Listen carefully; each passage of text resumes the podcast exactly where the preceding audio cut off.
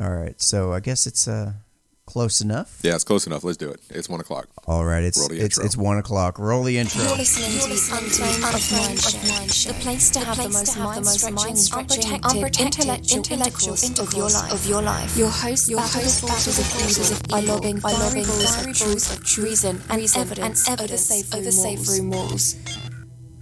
All right, and welcome back to the Unframe of Mind show where we have uncomfortable conversations without a condom, and I have a strong feeling that today is going to be no different. What is up with the logo, dude? We are your place for highbrow ideas and lowbrow packaging. I'm your host, Daniel Wagner. And Teddy Bear Treywick. Teddy Bear Treywick. I All right. promise we're going to turn that into a T-shirt for all you guys that have been calling me this. Oh, so now we got Teddy Bear and Bearded Bro.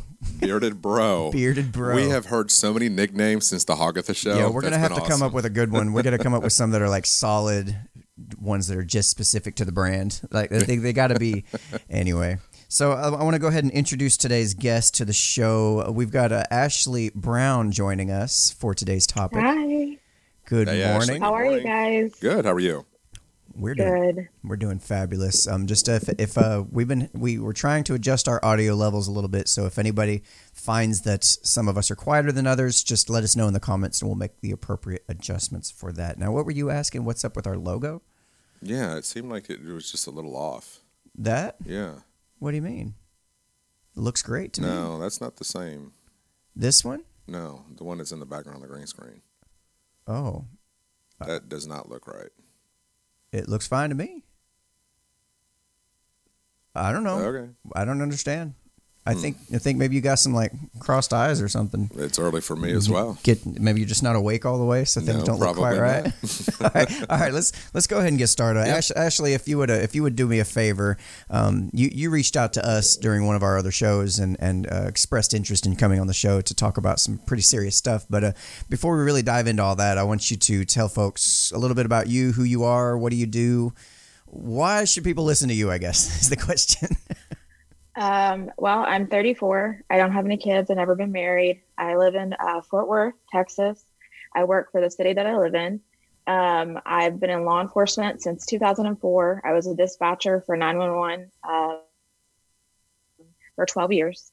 Um, I have dealt with mental health issues for probably the last five years, and I have been to hell and back with my um, addiction and my depression and I, I mean i can't make anybody listen to me but i i would think that somebody would want to hear my story so they can know my truth and know that if i reach out to at least one person who opens up and talks about their story and it helps them then i've done my job so i might not appeal to everybody but sure. um, it is okay to be feeling the way that you're feeling and that's what i feel like my mission is is to um, open my mouth and tell people that it's okay to be depressed it's okay to have anxiety Right. and where to get help and how to get help and how to work through it So don't worry about having feeling like you have to force people to watch. Um, that's what our marketing team does. We go out and actually grab people by the scruff of the neck and set them down in front of a monitor and force them. So That's you, right. you don't you,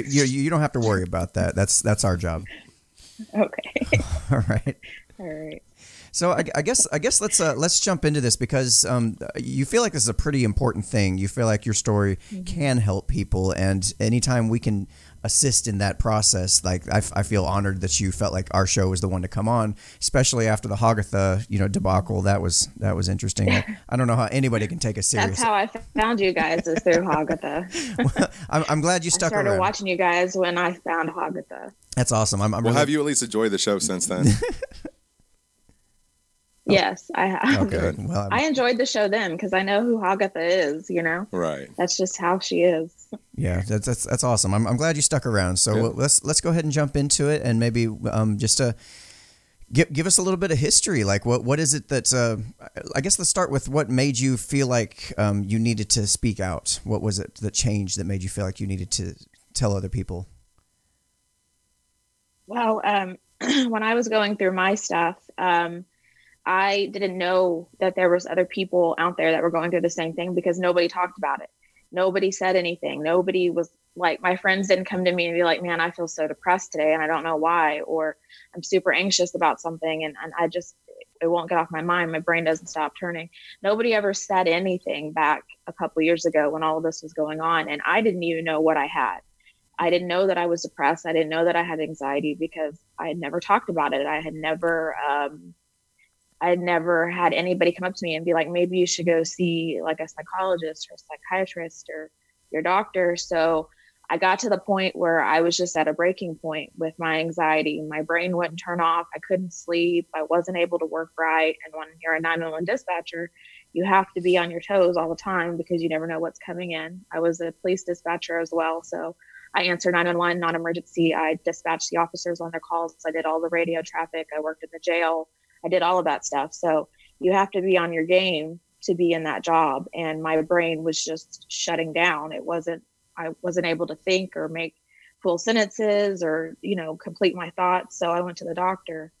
And the doctor um, that I chose happened to be somebody who markets pills a lot. Um, and I recall him saying that we will try to we'll try whatever we can until we find what works for you.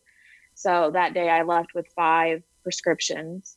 Oh Um, my it was Xanax, Lexapro, um, Phentermine for weight loss, Seroquel, and um, there's another one I can't remember.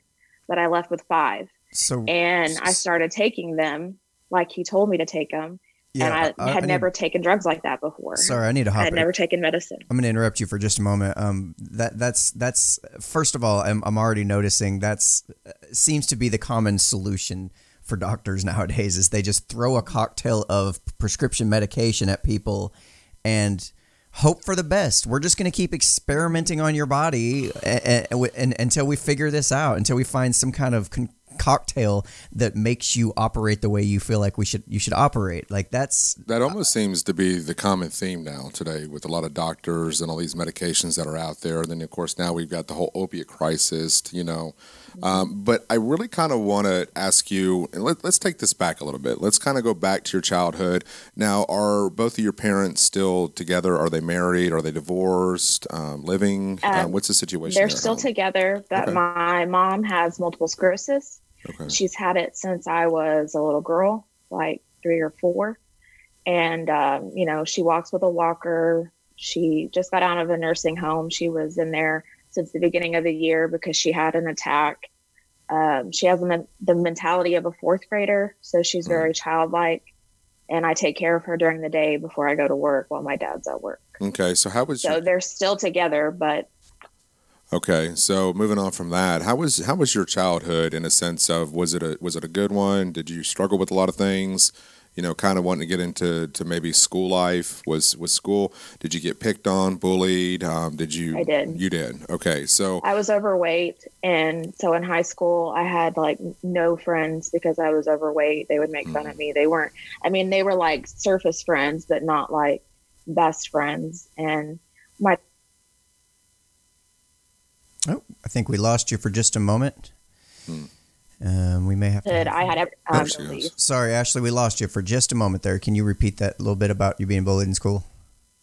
um, I was overweight, and and especially in high school. Not so much in middle. school. I mean, they were kind of mean to me in middle school, but high school it got worse. okay, and I was super overweight. So I had like surface friends, like people who'd be my friends when other people weren't around. Mhm. But um, I didn't have like super close friends. We didn't really get close until after high school, and all the cliques and everything were gone. so how did that? that's that's terrible. You know, you have, to have friends that are only like when when nobody else is watching, I'll be your friend. Like Right. I'll, I'll be your friend in the DMs, basically. Not- So Right. but uh, like that that that sends up a red flag for me.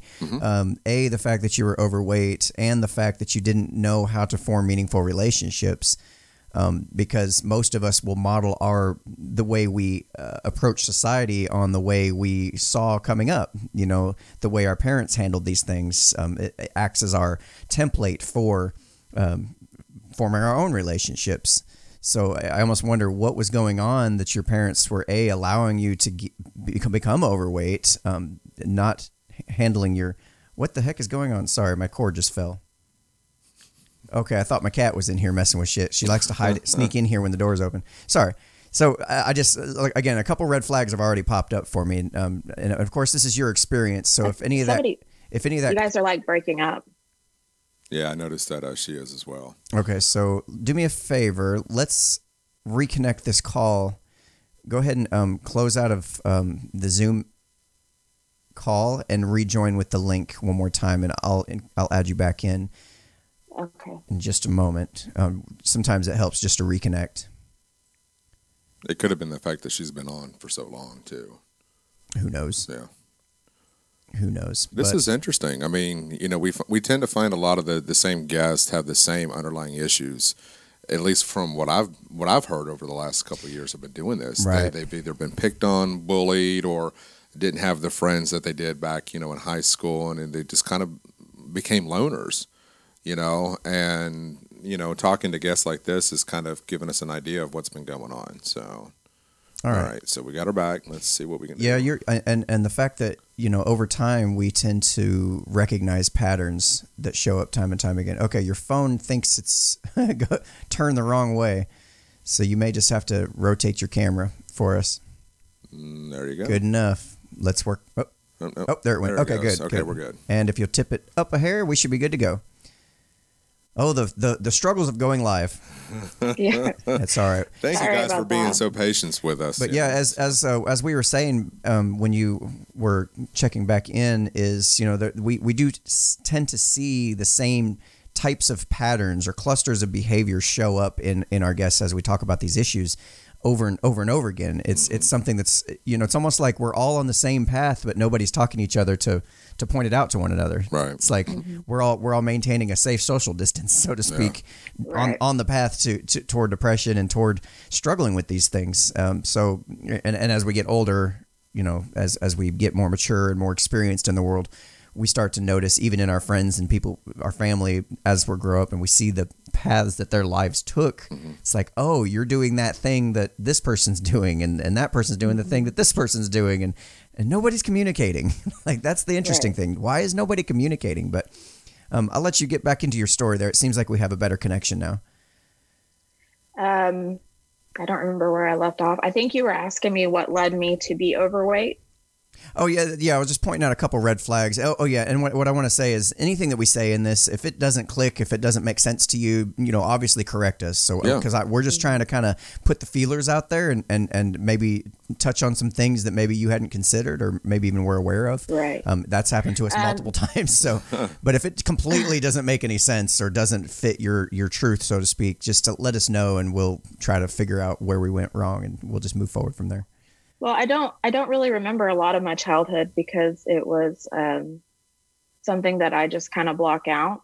Um, Mm. But my parents, I remember them. They would have like a lot of parties and stuff, and or they would be working, and they would literally like sit me in front of the TV with a bag of chips and some coke, and that would be my babysitter for a few hours.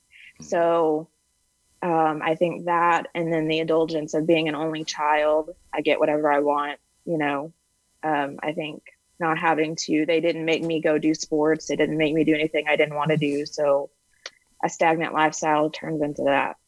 I've actually my, one of my daughter's friends uh, seems to be on the same path right now, so I, I may, uh, all things considered, may forward this link to her as well. Um, she's an only child and s- pretty severely overweight for her age. She's only like twelve or thirteen. Yeah, we've had this conversation about Yeah, um, and and my daughter's still friends with her, and but what I, what I do notice is this this girl as an only child kind of gets whatever she wants and always has things bought for her all the time, but really seems disconnected. Um, we had her we. Uh, Every time we have get-togethers, I love to have the whole family at the table. Uh, everybody in the household sits at, at our table. We have a spot no matter what. It- whether we're sitting on buckets, I don't care. You know, everybody gets a spot at the table. Nobody's left out. And she did not want to come to the table because she was very socially awkward, didn't know how to handle herself, and I, I and I kind of feel for her because that's a that's a pretty important skill to be taught. Uh, do you do you feel like some of that is true was true for you too? Um, it's still true for me. Um, I mean, I do okay in big groups, but I would rather be in small groups of people that I already know. Um, that's why I go live a lot because it's just me talking to a screen. I'm not with like a group of people. Um, if I'm hanging out with anybody, it's typically the same three or four people that I always hang out with. I don't really branch out. The only time that I get like very social is when I'm drinking and at a bar or something. And then, of course, my inhibitions are down. So, so how did social uh, butterfly when I'm drinking? so going through school? How did that make you feel? Like, what were you feeling during that time, if you can remember? Like, did you feel isolated? Did you feel like you just nobody liked you, or do you feel like maybe that kind of been the I guess the the launching point of your depression. Do you feel like that maybe had some contribute? Uh, it kind of contributed to that to some level. Yeah, to some level, yeah. I felt very alone, and um, you know, it's very hard. My high school was different than it is today. Mhm. Like we didn't. I mean, I don't. I think we had MySpace close to like, to like the end of it, but we didn't Yeah. really have Facebook. And um, Yep. Uh, we're we're I'm about the same age as you. I know exactly what you're talking about. Yeah. So the the online bullying wasn't really a problem, but I would I would get bullied like walking down the hall and and this was before anybody talked about bullying and nobody it wasn't a thing um, to people to get bullied at school or whatever. That was just the way things were. That's just how people acted and how cliques went. And um, it was hard not um, you know, being invited to prom to prom and you know, to dances and school gatherings and stuff like that. I would see all the, the people that I would hang out with going out and having fun, but nobody would have invited me. So it was it was very isolating and um, I was alone a lot. Hmm. I didn't really have very much of a social life through high school. High school was horrible for me, all four years. So once you've exited out of high school and you kind of moved on into your 20s, did you end up going to college? What what was the story? And maybe in your early 20s at that point. um, I went to college. So uh, my grandmother, um, in 2004, when I graduated high school, she was like, she lived in Grapevine. Mhm. She was like, move in with me, and you can go to school over here. We have a we have a community college called Tarrant County Community College, and they've got little subs, you know, like little, um, I guess, divisions in different parts of the metroplex. And um, she lived next to one of their divisions and she said, You can go to college over here and you can live with me and be a teenager. I don't care what you do, just be safe or whatever. Mhm. And she basically wanted to get me away from taking care of my mom and let my dad take care of my mom because I took on almost all the responsibilities. So when I moved in with her, I moved in in May of 2004. In July, I took her to the hospital because she was having a pain in her side. And that week, we found out she had lung cancer Hmm. and um, I ended up taking care of her. Um, by Thanksgiving, she was readmitted to the hospital, and it had spread to her bones. And by December seventh, she was gone.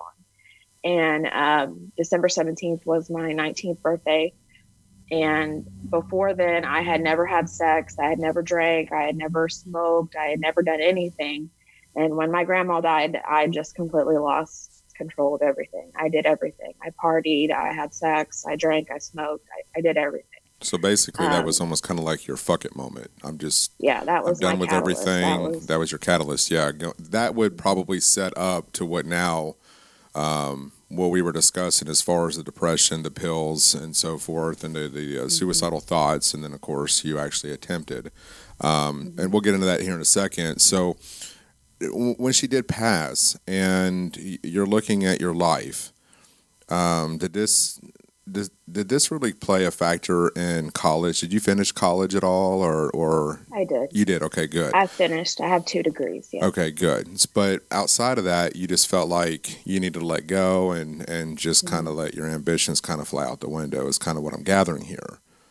I was um, very into church before my grandma died. Mhm. I would go like every Sunday, every Wednesday, every Thursday night. Um, I taught the youth group. I led in worship. I did all of this stuff. And uh, I remember sitting outside my grandma's hospital room and praying like I had never prayed before. And um, and my mind, my mindset at that time, when I was in the religious realm of things, I was like, if God really loves me, if there really is a God, then He'll keep her, He'll save her, or whatever. And then when Mhm. she died, I felt abandoned by that religious belief system that I had at the time. Right. And um, that's kind of why I just wild out, is because I'm like, there's no God, nobody's listening, fuck it. you know. So you kind of lost um, basically lost faith in everything at that point. Mm-hmm. Yeah. Yeah. Okay. Good lord. Yeah, I can I can understand that. I mean, I, I am not I'm not a Christian myself, but it didn't uh, happen as a result of that. Um, i know a yeah. lot of people who lost religion as a result of something similar, some traumatic event or something mm-hmm. something very similar to what you're saying, and they end up finding God later on in life once they once they learn more. So, right. uh, have you taken that journey back to faith, or is that are you still kind of out there right now? Um, I know that there's a higher being out there, but I don't agree with um, the portrait that organized religion portrays. Um, I mean, I pray, I talk to my God, um, you know, that kind of stuff. But if I go, I don't go to church. Um, I guess I identify as a Christian, mm-hmm. but I like, I don't read the Bible. I don't, I mean, I don't do nearly anything that I used to do. I mean, I have a relationship with the God that I see in my in my head in my heart. Sure. Um, and has that? Re- I don't go to church. And has that relationship helped you uh, in your road to recovery at all, or is that? Yeah. How yeah. so? How so? Some, sometimes, not not always, but you know, it's nice to to think that I'm talking and there's somebody out there hearing me, yeah. other than just my dogs. So when would you say that the the first? When did you notice like you were having depression issues. When, when did that kind of come into the picture for you, and and when did you realize that you actually had a legit problem with that? Um, it's probably been about four or five years that I started just reaching out just by Google searches. Mm-hmm. Why do I feel like this? What you know? Why does my heart race when I'm not doing anything? You know, why can't I sleep at night? And it all led to like depression and anxiety and and needing to talk to a counselor and things like that. So that's when I found my doctor that I went to, and he gave me all of those pills. So I didn't really know that I had depression and anxiety until I started Googling it and, and reaching out for feelers to see if anybody else was feeling like this. And then when I went to my doctor, he acted like it was perfectly normal.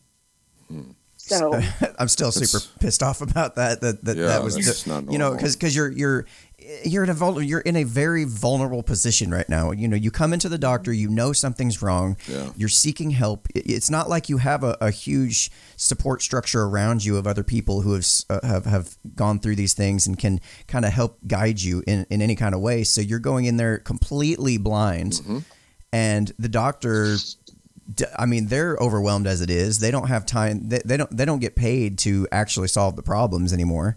They get paid to just get as many people through the system as possible. So they're, you know, I can imagine your meeting with the doctor was incredibly short. Is that mm-hmm. incredibly short? You know, how, how long did he? Would you say the doctor spent with you actually trying to understand what was going on with you before? Uh, maybe like ten minutes. Ten minutes. Look out. Wow.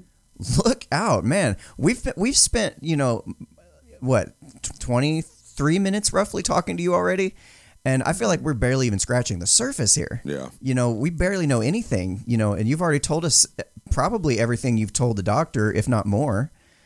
And he's able to, or he, she, I don't know, um, is able to make a determination based on that and then use that to give you multiple pills uh, like I, again, I'm uh, sorry, I, don't mean to go on a rant there, but I'm super pissed off about that. That that was unfair to you completely because that acted as yet another catalyst to send you farther down the rabbit hole into your into your into your issues. So so, so maybe you can fill us in about what what what did the story look like after that? Like what was the next steps for you? Well, um, most of that time is pretty blurry for me because I started taking the pills and um, they were the first time that I ever, I'd ever taken anything like that before. I've never taken anything more than like pain medicine after one of my surgeries or, um, you know, like ibuprofen, aspirin, whatever. I had never taken uppers and downers, like um, the Xanax and the phentermine and all of that. I had never had any of that in my system. So I started taking it and I liked the way that each pill made me feel. So I would like double it. Or oh, I was on Ambien too. That's what it was. Oh my gosh. So that, it was Xanax, oh. Ambien, Lexapro, Phentermine, and um, Seroquel. And I um, I liked the way they made me feel. So I kept taking more. And um, at this time I had quit the police department and I was working as a private investigator um, in a city about an hour away from me. So driving home from work, I would take the pills and get screwed up. Um, you know, thank God when I would take the pills, I would have enough time to get home before I actually started feeling the side, the full side effects. Um, but I made really bad decisions because I, I was chasing that high. I wanted that high. And right. it got to where like I was prescribed one pill, you know, like one Ambien to help me go to bed. And I'd be taking three or four to help me go to bed. And, you know, um, it just spiraled out of control because the, the, the more that I could check out, that's what I chased. Wow. Was that um, feeling of checking out. I'm going to go to the comments here for a second. Uh, Becky from Facebook, she says the doctors do it all the time. I have students with a cocktail of meds. Throw pills at it. That's the solution. And yeah, it's so common these days. It seems it seems like, especially the more the government gets involved in the in the medical industry, it's like the and, and the pharmaceutical companies um, and their and their stranglehold on power. It's like the the medical system their solution is throw a bunch of pills at it. The yeah. government solution is throw a bunch of money at it. You know let's not actually talk to people and get to know people and figure out what's the problem here. Let's get down to the core root of the problem. That so that that's so true. That's so true. So let me ask you real quick um, have have you sought counseling at any point during the years that you have struggled with this? We'll go back to the pills. I just kind of want to know if, if you've had any kind of um, therapy or anything that's kind of helped you with, with your depression or suicidal thoughts. The only counseling that I've ever really done is um, last year I signed up for I forgot I forget which app it was, but it's right. one of the apps where you go in and you answer all these questions and they set you up with a counselor. Oh, like, that? Is it that BetterHelp thing that was going around being advertised? It's kind of like it's kind of like that, but it's a different one. I so, forgot what it was called. Sorry, before before but, you before you go on there, um, I've uh, I've had two of my family members use that BetterHelp app, and they just charge you a buttload of money, and I don't feel mm-hmm. like it really does that much actual good in helping. Um, nothing was actually solved. I just it just cost me a shit ton of money. Hmm. Yeah, that's basically what I discovered. Like she talked to me, and I could talk to her whenever I wanted to. We could do voice calls. We could do, you know, FaceTime stuff like that. But of course, like the FaceTime cost extra. The voice calls cost extra. She would leave me voice clips, and she would answer me. But I told her I, I'm like I'm somebody who's hands on. I need like um, activities like journal activities, like journal about this today, journal about today, whatever. I need something to stimulate me talking to you other than staring at a blank screen waiting for, you know what I mean? And she would never like engage. She would never um uh, she would never ask questions. She would never give me journal stuff. She would just answer the questions or or reply to what I said, but she never engaged with me.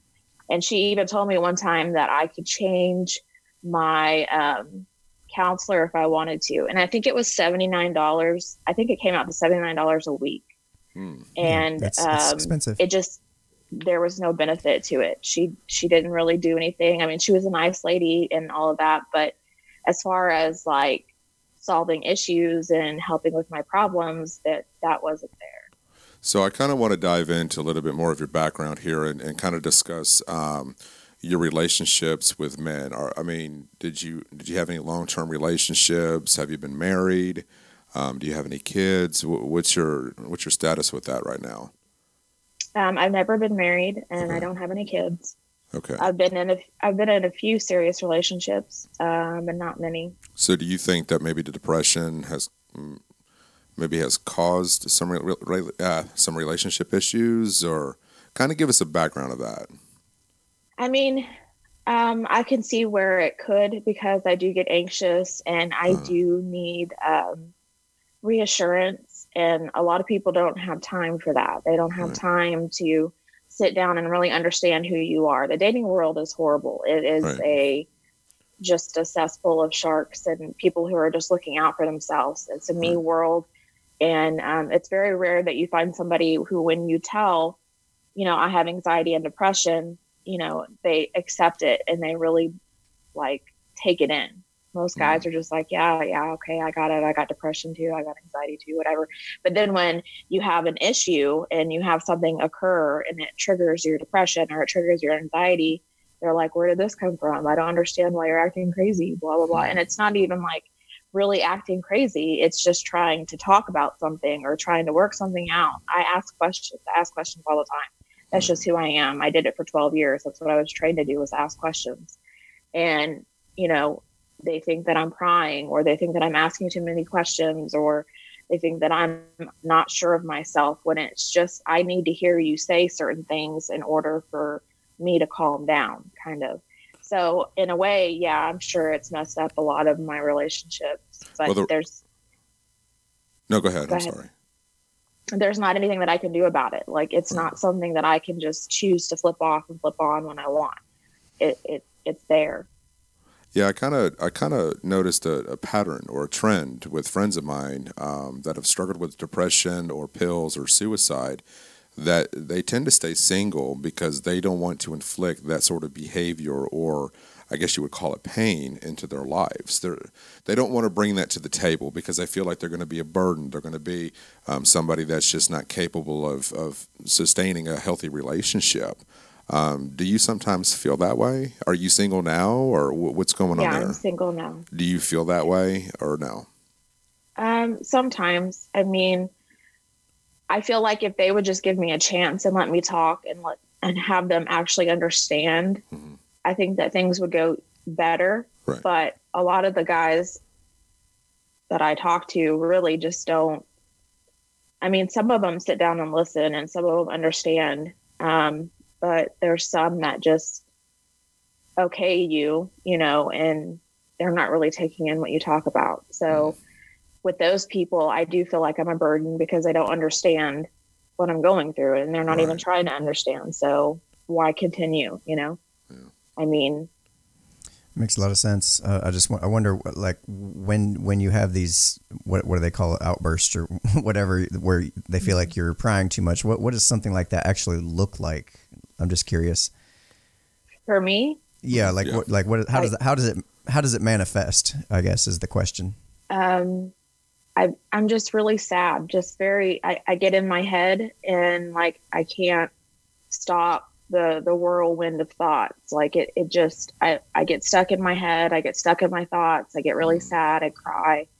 Um, I have like angry outbursts for no reason sometimes. I mean, but a lot of I've as I've gotten older, I catch myself before I I used to just bite. Like I, if I got mad, I would just say whatever was in my mind and on my mouth, and I didn't care how anybody felt. And um, now I can catch myself. I feel myself getting angry, and I want to text this person back, or I want to email this person back, and I kind of swallow it down, and then start over Gosh. and not so angry of a tone because you you can't fight fire with fire. There's no point in being angry all the time. that makes a lot And of I used to be angry all the time. Right. That that makes a lot of sense what you just said. Like I didn't care what anybody else thought or felt. I just said what was on my mind, mm-hmm. and it, it's like it makes perfect sense based on the story, the, your past history, that nobody else cared about what you thought. Why the Right. hell should you take time to give a shit what anybody else thinks? Like that that would be perfectly reasonable logic.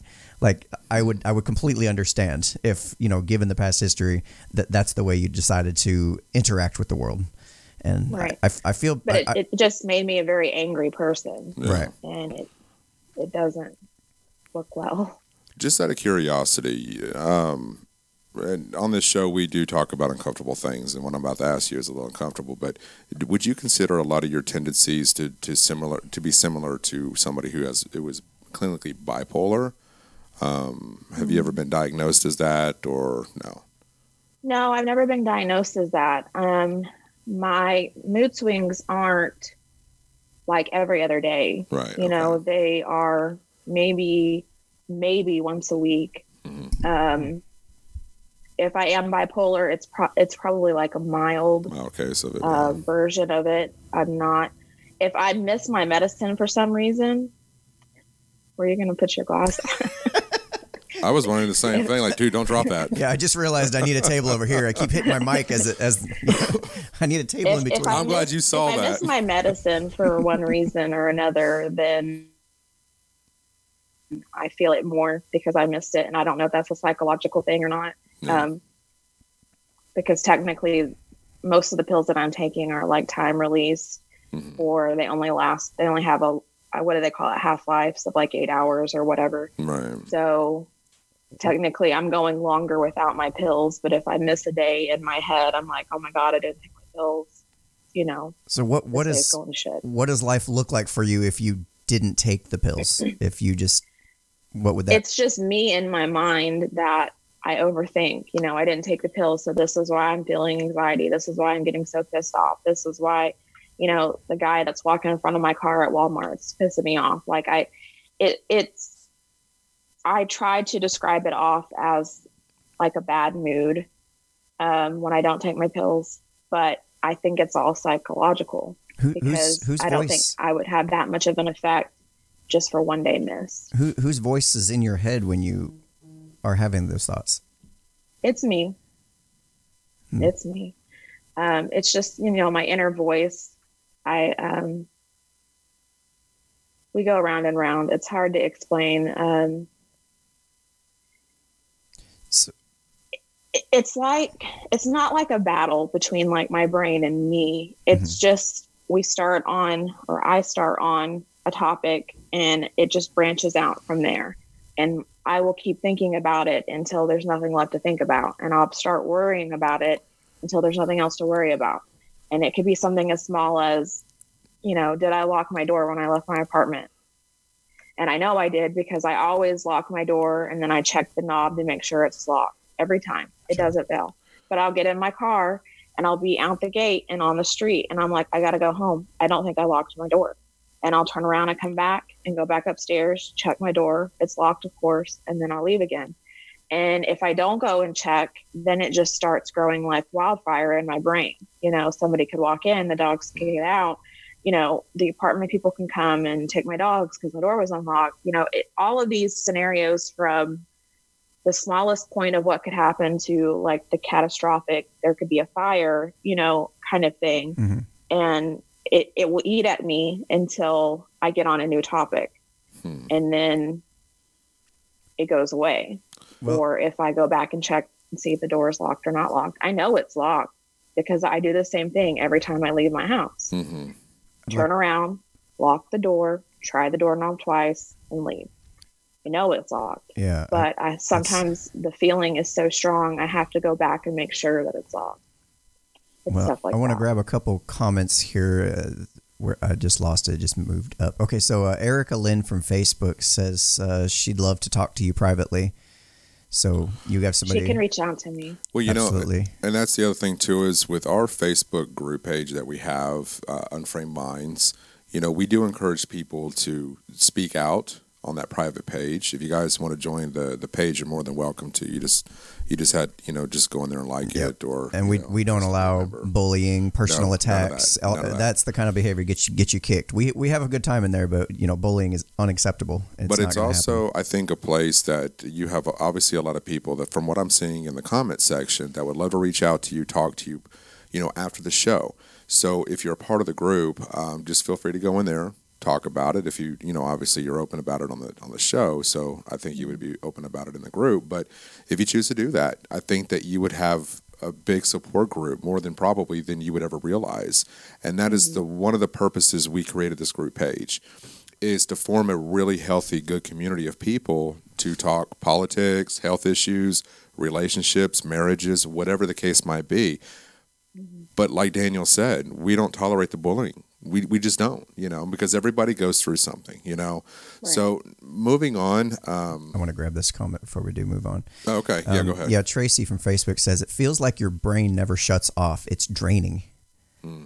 Is that It's very draining. Yeah, I can imagine. I can imagine. And, and what the reason I asked whose voice is it in your head that's that's that you're arguing with is because a lot of people tend to have their their inner parent in their mind all the time. Um, I don't know if this is going to ring true to you or not, but you know, at some point when you're sitting there getting constantly yelled at or disregard or whatever the case is, you, you tend to form your inner mom, or so to speak, and the inner mom takes place of your actual mom, and, and and she's always there all the time, telling you, you know, don't do this, don't do that, you're a piece of shit, you don't do, you know, you don't you amount to better anything. check this. You better check that. or whatever the case is, whatever, however that manifests, um, and and that it, it seems like it might be your own voice, but it's actually somebody else. Uh, as a, as a surrogate for somebody somebody else who, who you're you're trying to kind of find that place of familiarity, that that that place that that that groove you've been used to coming up, and it's almost comfortable to have that constant voice nagging at you all the time, where it doesn't actually exist in the real world anymore. Is that is that clicking at all, or is that something you feel like? Um, kind of, but I I had a really weird childhood. I didn't really um, grow up like everybody else grew up. Like my mom was sick when I was little, so everything that I learned as a girl, I either learned off the internet or I picked it up from my friends. Like mm-hmm. I, you know, when it comes to like periods and curling your hair and putting on makeup and and you know all of that stuff i had to learn on my own my mom never taught me any of that stuff and, and of course my dad didn't know you know when you say your mom was sick, uh, like what what did that look like for you? I, I know you mentioned earlier in the show that you felt like you had to take care of her a lot, unfairly so. Well, she's she's um, she was less disabled than she is now. Uh, mm-hmm. now she's she's almost probably like ninety five percent disabled. Um, but back then, you know, she would go um, driving, I guess, and like forget where she was and be gone for hours while I was left at home. And this is where my anxiety came from because I would sit and worry. Um, they, my dad and my mom would fight a lot over money, so I would be anxious when four o'clock rolled around because that's when he was getting home. Um, I just never really had a normal childhood. So as far as the voice in my head, I think it's me because it's always just been me you know. That makes sense. Right. Okay. Yeah. yeah. I'm just I'm just trying to put my feelers out there, like I said before. So yeah, obviously. no, you're fine. Um, so I kind of want to dive in now, kind of sh- you know shifting gears into the uh, the suicidal thoughts or attempts that you've had. When did that start for you? What, what, kind of paint us a picture of of the timeline in which this took place. Well, of course, I think it mostly started after my grandma died, mm-hmm. but I didn't um, acknowledge it. I just acted out. You know, I drank, had sex, smoked, whatever. I, I did whatever I wanted to do when I wanted to do it.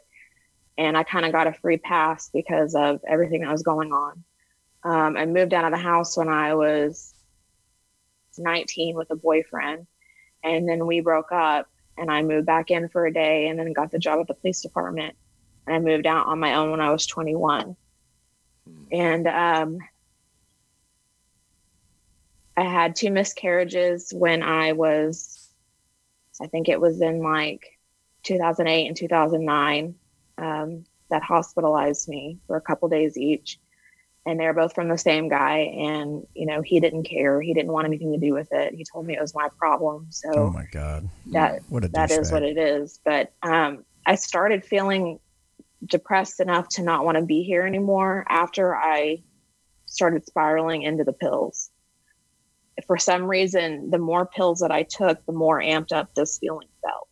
That right. I felt like the world would be better without me and that I didn't need to be here anymore. And all I could think about was, you know, when I would check out on these pills, how nice it was because I was checked out. It was quiet. My mind wasn't racing. It was dark. I didn't have to deal with anything. I didn't have to cry. I didn't have to be mad. I didn't have to listen to my dad be upset with me. I didn't have to deal with my mom. I didn't have to worry about bills, nothing. I, hmm. I could completely check out and not have a single thing in my head. And that was my goal was to be completely mindless because my brain just never shut off. So that's when the suicidal thoughts really started is when I started spiraling into the, the pill addiction. So this this was basically a suicide of overdosing on pills or cutting mm-hmm. or what? Okay, so it was no, pills. It was pills. Okay, so how many attempts have you had? One. One attempt. Okay, mm-hmm. and how how did what happened there? Like, did you were did you get rushed to the hospital? Somebody I mean, somebody find you or just didn't? No. Um, I took all the pills that I had left and I took them. It was probably like fifteen or twenty Oh my god! And wow. um, I fell asleep, and I remember, um, I remember thinking, you know, I really didn't want to die. I just wanted a rest. I wanted a break. Hmm. And as I was falling asleep, you know, I started crying, and I woke up I took I did that Friday afternoon, Friday night, and I woke up on Monday and I was just like awake. I mean, I just woke up. There was no I, I guess I just took enough to put me into a mini coma, I guess, and not enough to stop my heart or I mean, there was times when I took so many of the Seroquel that I could feel my heartbeat slowing down in my chest while I was laying there. So I knew the Seroquel would do it, but it it just it didn't. For whatever reason, it didn't kick. So I'm sorry. Refresh my memory. What day you say you took them? I took them on Friday. On Friday, and you woke And up wo- Monday. and I woke up on Monday. So from afternoon. from Friday when when you took them to the point where you woke up Monday, nobody even realized. Oh my God! Like Nobody no, checked on you. Nobody messaged you. Called. I didn't have one. I didn't have one missed call, one missed text. Jesus Christ! Holy fuck. I'm, l- I am so sorry. And uh, there's something I've noticed throughout this entire conversation so far is you seem still very disconnected from this. Like it feels like you're just kind of like relaying a, a, a series of events that happened um, that may or may not even happen to you. That just kind of seems like you're almost reading a, a story off to us. Does that make sense? That I'm I'm I'm, ha- I'm trying Yeah. to I'm trying to connect with you here, and I'm I'm finding it really difficult to. She seems numb to this. Yeah, just yeah. Is that, um, what do what do you Basically. what are you feeling right now as as you're recounting all this and talking about it? Um, I mean, it's sad in, in in essence because I could have died, you know, and and like I understand I have I have a big disconnect when it comes to talking about me and getting personal and stuff sure. because I've learned to shut it down. I've learned to just turn it off and and um it was a very hard time for me and you know when I think back about it it makes me nauseous because I was so laissez-faire about it. You know, I could have literally died and that would have been it. Like you only get one shot, you know. So I don't I don't know if you Um, I don't know if you noticed this just now, but when when I asked you how you feel right now, you said it's it was sad. Um, I felt back then this way, but you're still not quite connecting in the moment. What are you actually feeling right, Right now? now. That that's you, you see what I'm. Did right you, did right you even, now I feel okay Yeah. because I've come to terms with what I did and what I went through. So I feel okay about the situation. As far as my depression and stuff goes, I'm okay now hmm. today. I don't feel suicidal in in the moment. No. So, where are you at right now with all this? How are you feeling as far as do you do you still you know sometimes still get the urge to to want to take the pills? Are you still taking pills for medical reasons? Where, where are you at right now? I'm still I'm still on my medication. I take Okay. Lexapro, Xanax when needed, and Seroquel. Mhm. And um, the Seroquel to help me sleep because I had to get off Ambien because I couldn't fall asleep without it. I still can't fall asleep without a sleeping pill because of it. Um, I don't really take the Xanax. She gave me enough to have one one three times a day, and I might take one once a day, maybe twice a day. Um, as far as the suicidal thoughts, um, they come and go, and it's more of just that I'm tired and and I need a break, and life is just getting to be too much more than I just want to kill myself and die and not be here anymore. Hmm. So the the thoughts have shifted into just being tired and needing a break, and I'm exhausted instead of I just want to end it and be done. If that makes sense. No, it does. So, kind of give us an idea of like what your your friends, your circle of friends look like now. Is it still kind of similar to the way it was back in high school, where you just kind of knew people but didn't really have relationships, or do you actually have a core group of friends that you can turn to and talk to now? I have several friends that are very close to me that Okay. um, are like family to me. Right. Um, so I can turn to them if I need to, but um, I don't really like. I'll talk if somebody brings up the subject or if somebody asks me a question about it, but I don't volunteer information unless I'm like on the verge of breaking down. Then Right. I'll come out and, and just start talking about things. But typically I don't bring up stuff unless it's brought to me or brought up in a conversation. Are you currently in therapy now? No. No. Mm-mm. Do you think you ought to go to therapy now? Um, I've been thinking about it, but I'm leery with it because I mean the luck that I, I guess maybe it was just the app. The app was called Talkspace. I remember that now. It's Talkspace. No, I mean actually Um, going to a therapist, setting up an appointment, sitting down, talking Right. to someone. That that's what I need to do, Yeah. but I just I haven't I haven't done it yet.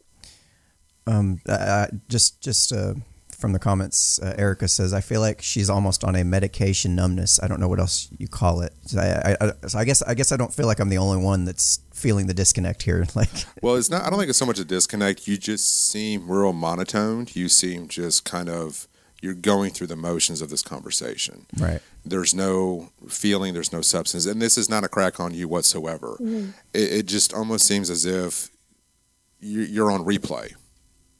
Like you, you know, If somebody hit the replay on you, and then you talk, and then you're just kind of going through what we're discussing. Does that make sense? If you watch my, any of my videos, you'll see I'm a very monotone person. Right. I used to get in trouble at work because my voice doesn't change. They think that I'm just being a bitch or whatever, but that, Right. that that's just my voice. I don't I don't have an animated voice. I'm not an animated person, so should we call it I'm, like? j- I'm Sorry. very monotone and very cut and dry when it comes to stuff. Do, I'm uh, just- would you say you have what's called resting bitch tone? resting bitch I have voice. resting bitch face too. There you so. go. RB That's just my RBV for resting bitch voice. Uh, that's that's great. No, I just I, w- I was kind of wondering about the the circle of friends because as you get older, as you know, that it's very important to have a very close knit group of people that you can turn to and talk to. Now, what I would like to see you do, we're going to shift this conversation more in a positive direction. Okay, so what I would like to see you do, maybe within the next month, if this is a, a I wouldn't really call it a challenge, This week, well, I don't know about this week, but maybe within the next month, I would love nothing more than to see that you've set up an appointment with a therapist mm-hmm. and maybe get in there and, and start doing that and just kind of open that door and see where it takes you because I would love nothing more than for you to to get the proper help that you need um, just to talk to somebody. I tell somebody, I tell people all the time, we all need therapy. We all do. We're all screwed up some way, one way or another. Some more than others. Me more than Daniel. Um, so it, it's just good to speak have for that. yourself, buddy. oh, you did. I did. Um, but I would love to see you take that first initial step and then grow from that. I, I would love nothing more than to see. Can you make that promise to me? I can. As soon as all this Cool. kind of stuff is done, I will make an appointment. I'm Uh, pretty sure they're not considered essential. Well, I'm going to follow up with you on that too. I'm going to bug you until I find out. Right on. Um, Okay. Da- so David says it's been so long since I felt like her. I, it feels like a past life for me. And Erica responded to him saying, "I agree. I have been, uh, I have been so good that looking back, or sorry, it has been so good that looking back makes me get all emotional. Um, just, just know, look, there's people out there that have suffered and gone through shit like you, Yeah. and they have arrived on the other side of things. They have managed to take the bull by the horns and get on a better track.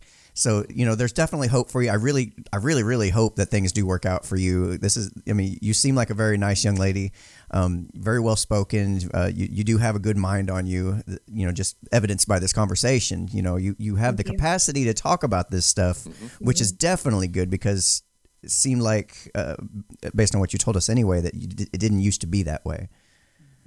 Right. So, what are some positive things you're doing in your life now? I mean, are you getting out more, or are you taking up like hobbies? Kind of, where are you at right now with that? Well, um, with all this quarantine stuff, uh, I've been making sure that I get out at least once a week because I'm working from home. Right. So I get up, come over to my parents' house, help my mom, go home, go to work, and then I stay up for a little while with my online stuff that I, you know, the the shows that I watch and stuff on Facebook, and then I go to bed and do the whole thing over again. So um, I've been crocheting a lot lately, Okay. and um, I read a lot, and you know, I play with my dogs all the time. Now there's nobody really walking around, so we we have a big um, like I guess middle in my apartment complex where they have a dog park and stuff. So we we go and we play there and I make sure to eh, get out and do something for myself once a day, whether it be you know going to CVS and just walking around or going to Walmart and it's harder to do that now because of the pandemic, but um you know whether it be going for a walk in general or just sitting down and working. I've been crocheting a blanket for my friend. And I know that sounds ridiculous because I'm not an old lady, but I love crocheting. I love things that are repetitive. Um, No, hold on do now. Over and over again. You're Huh? gonna, you're gonna put ideas in our head, huh? You said I know it sounds ridiculous. She's like, I wasn't thinking it sounded ridiculous. No. Yes, I was gonna well, make every fun time of I you. say for, crocheting, people are like, "Really crocheting?" Well, yeah, I was I was definitely gonna make fun of you for living the life of a 90 year old lady, but that's that's besides the point.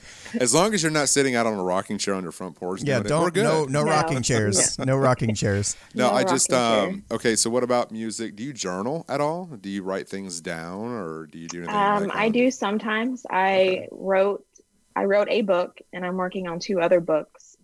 Um, I don't really journal anymore. I used to journal all the time, but it's hard for me to get all of my thoughts out and onto a page. It's easier for me to sit down and write a chapter of my book than it is for me to sit down and write about my day. Right. So my outlet is writing, but in Sure. a different form. So what are your some of your ambitions in life? What do you want to do? Do you have any goals? Do you have any like three to five year plans on what you want to do with your life? Kinda Family, us- kids. family, kids. Yeah, I want to get married. I'm going to want to have kids. I want a family. Um, I eventually want to be in my career path. I have a degree in criminal justice and paralegal studies. Okay. So it would be nice to get into maybe the legal side of the system instead of just the law enforcement side. I'm kind of burnt out from law enforcement um, Mhm. Stuff. Working for a small city is not easy. Um, there's a lot of politics and backstabbing and um, just miserable attitudes, and it just ruined me on the law enforcement side. So I really should try to get into like the legal side, but paralegals make very little money, and it's hard to cross over and take that leap when you, you know, have bills to pay. Wow, backstabbing in politics. I've never heard of that. Never. Yeah, you, you'll probably be way better off on the legal side. There's probably way less backstabbing there. Obviously. So now, do you like to travel? Um, do you have family that lives in other states? Is that something that you enjoy doing? Uh, what are your Um, I'm not close with any of my family except for my mom and dad. Okay. Um, that's a personal choice that I've made just because of their decisions and how they've acted towards my mom and my dad about the way that they've acted um, when my mom is sick and stuff that I, I just don't have anything to do with them. Um, I very, very rarely talk to my cousins or anything like that. Um, a few of them are on my Facebook, but I don't, I'm not close with them and um, I do travel. I, I used to go to New York once a year, and then I started cruising about, uh, I think it was 2014. I started cruising, and I've gone on one to two cruises a year since then. And Okay. that's what I love doing is cruising. Have you? Um, the reason why I'm asking you all these things is because what I feel like is is that you have so much to look forward to. You have so many great opportunities to do so many things with your life.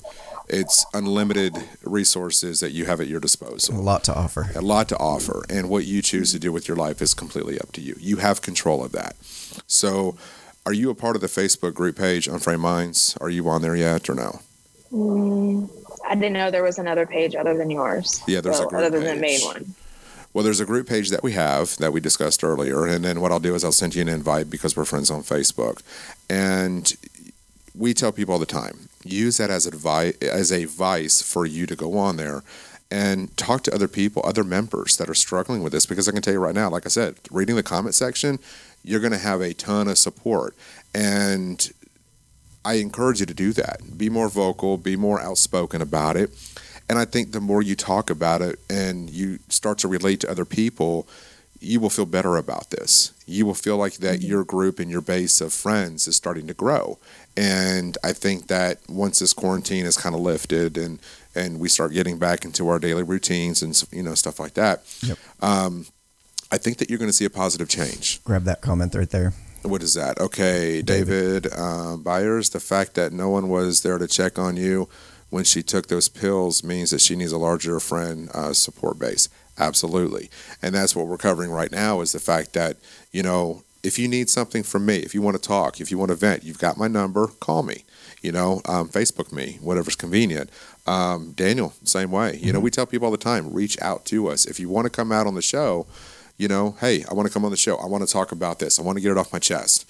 You know, it's bothering me. I just want to get it out there. Sure, why not? We'll set it up. We'll get you on.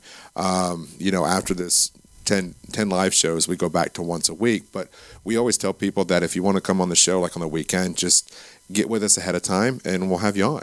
You know, sometimes people find that talking about their issues um, in front of the camera or in front of an audience that they don't know anybody is actually more therapeutic um, than anything else that they do. But I really hope we're going to wrap this up here in a second. But I really hope that you stick to the to the little contract you made with me and go see a therapist. I would love nothing more than to see that kind of go into fruition and, and see the I do. progress. I do have one that. more So, one more venue I'd like to travel down. If that's okay with you, Ashley. Sure. Okay, I, I don't want to keep you too much longer here. I know you got to go to work soon. Um, as far as the dating world, you mentioned the dating world as a cesspool. Um, I would be. I'm curious. What's your um, strategy, technique? What? Uh, how are you approaching that right now? Um, you mean like am I on dating sites or? Yeah, like what? What is your general um, strategy for finding a, a quality man? what does she look for in men? No, no, no, not what are you looking for, but what is your strategy for finding what you're looking for right Oh, now? okay, yeah. Um, well, use it in using an app. You just talk to people. You know, you text them, you talk to them over a certain period of time. I don't meet up with people super fast. I take a couple weeks to get to know them and talk to them and learn who they are, and then we meet up. Um, you know, there has to be a physical attraction on both sides, a mental attraction. There has to be a drive and a want um, to to speak to this person. And, and you know, I give my number out to a bunch of people, and they'll text me, but Mhm. they won't catch me intellectually. They won't do anything like we can't really talk. We'll just be like, "Hey, what's up?" and then be like, "Nothing." Oh yeah, that's fun. Cool. You know, So but there's basically, no there's, there's, no substance to your conversations, is what you're saying. right. Okay. Right. There's no connection. There's some people that I talk to and we don't stop texting, you know, ever. Like we are texting 24 hours a day, seven days a week. And there's some people that I talk to and they text me every other day. And then they expect to meet up. And I'm like, we don't, I don't know you. I'm not going to meet up with somebody that I don't know somewhat, you know? So they get frustrated and stop talking to me. So it's back and forth. It's all over the place. Does I anybody mean, ever pick up the phone anymore? Yeah, so you you, you, you do know the solution. do. You do know the solution to all this. You do you do know what the solution is, right? What? Okay, smart ass comment incoming. Um, basically, you need to uh, go ahead and sleep with them as soon as you get the first text message with three Y's at the end of "Hey." Hey. Yeah, so th- th- that'll solve everything. Just go ahead and just sleep with them, meet up with them. You know, I don't care if it's like in the, in the back seat of your car in a dark alley. You You're know, just horrible. you do what you need to do. I I used to do that. I used to be like that, and it's exhausting. Really Um, well, I, I do. I do um, want to make a suggestion, if you don't mind. Uh, what, what I'm finding works with a lot of people is get off the damn dating apps. Um, Yeah. People there aren't. stop look- texting people. Yeah. Call them. you're not. Hear their voice. What What I would suggest is be somebody. Uh, form your form yourself into somebody that somebody would be crazy to let go by. Uh, basically, work on those skills that you're working on. Continue to move down the paths you're working on.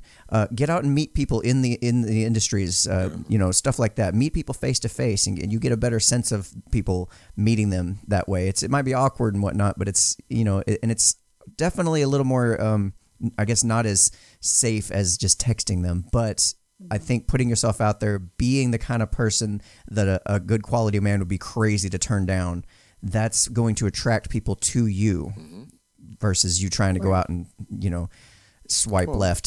Social groups too are a good way to a good, you know, a great way to meet people. There's usually like, uh, was it? There's one here in Nashville. I cannot remember the name of it. Events and sing- singles and events, or events and singles, or something like that. yeah, events and adventures. Yeah, that's what it is. Basically, it's a bunch of single people that get together and they go on a trip or hiking or um, canoeing, and then it's just people getting a chance to get to know you know know each other. It gets you off that phone. it gets Right. you off the Yeah. text messaging. It gets you in a position to where you're spending time with one another, getting to know somebody, kind of going back to the roots of you know courting, if that's possible, um, Yeah. which is not done anymore. And I wish we would do a show. As, about as long as you keep chasing down men through low quality techniques, you're going to continue to drag in low, Bottom of low quality men. Yeah. You ruined my sound You're right. bite. You interrupted my sound bite. That would have been a perfect. Hey, do it again. Do it again. Take two. Now I can't do it twice in a row. Now the pressure's on. I'll, anyway, Yeah, so I, I, I don't know. I, I hope uh, the, this conversation here not only helped you, Ashley, Yeah. but was also able to help other people as well. Yeah. Um, so I, I, I think it's a very valuable topic for sure.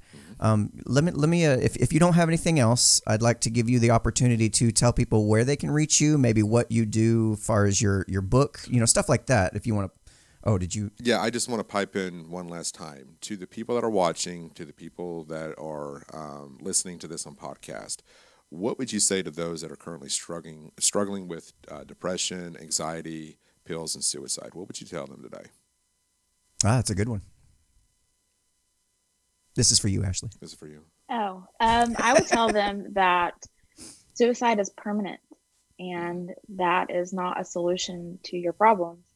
Um, I know a lot of people say that suicide's selfish and stuff like that. And I guess in essence it is, but it's not because you don't know what it's like being in, in a body that you just don't feel right being in.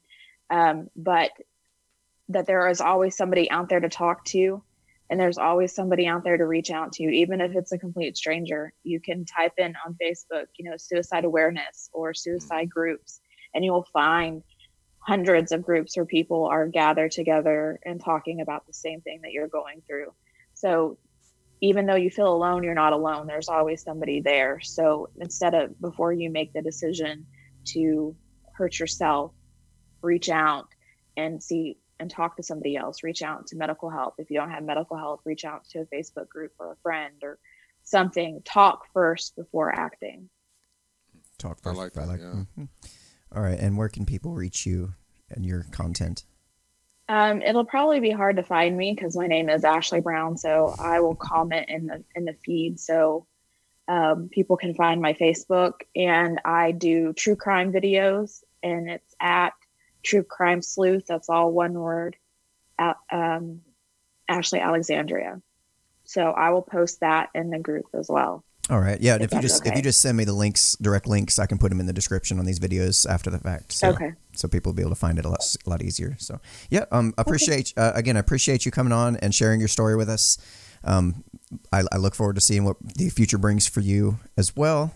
I'm gonna keep up with you. And as usual, Yeah. and as usual, if anybody else would like to be on the show to talk about their story, head over to unframeofmind.com to be a guest on the show. We we love these conversations and we want to have more just like it. So um, until next well time, thank you i appreciate it yes, ma'am. You are most welcome.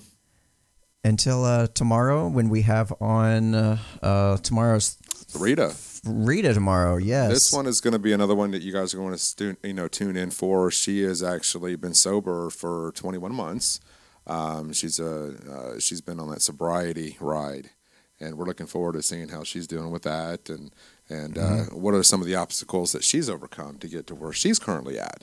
So these two shows kind of butt up against each other with very similar, um, I guess, topics. Yep. So this will be good to That'll kind of be see somebody on the other side. that Seven one- o'clock tomorrow Yep, night. That one will be back at seven o'clock, and uh, we also have one last one from our marathon of shows on Saturday. So stay tuned for that, and we'll be back tomorrow. All right. Thanks, guys. All right. thanks Wow, was that not the best ideagasm you've ever had? Want to do it again? Go to unframeofmind.com to find more mind stretching, world altering podcasts, videos, and articles, and get those critical thinking juices flowing.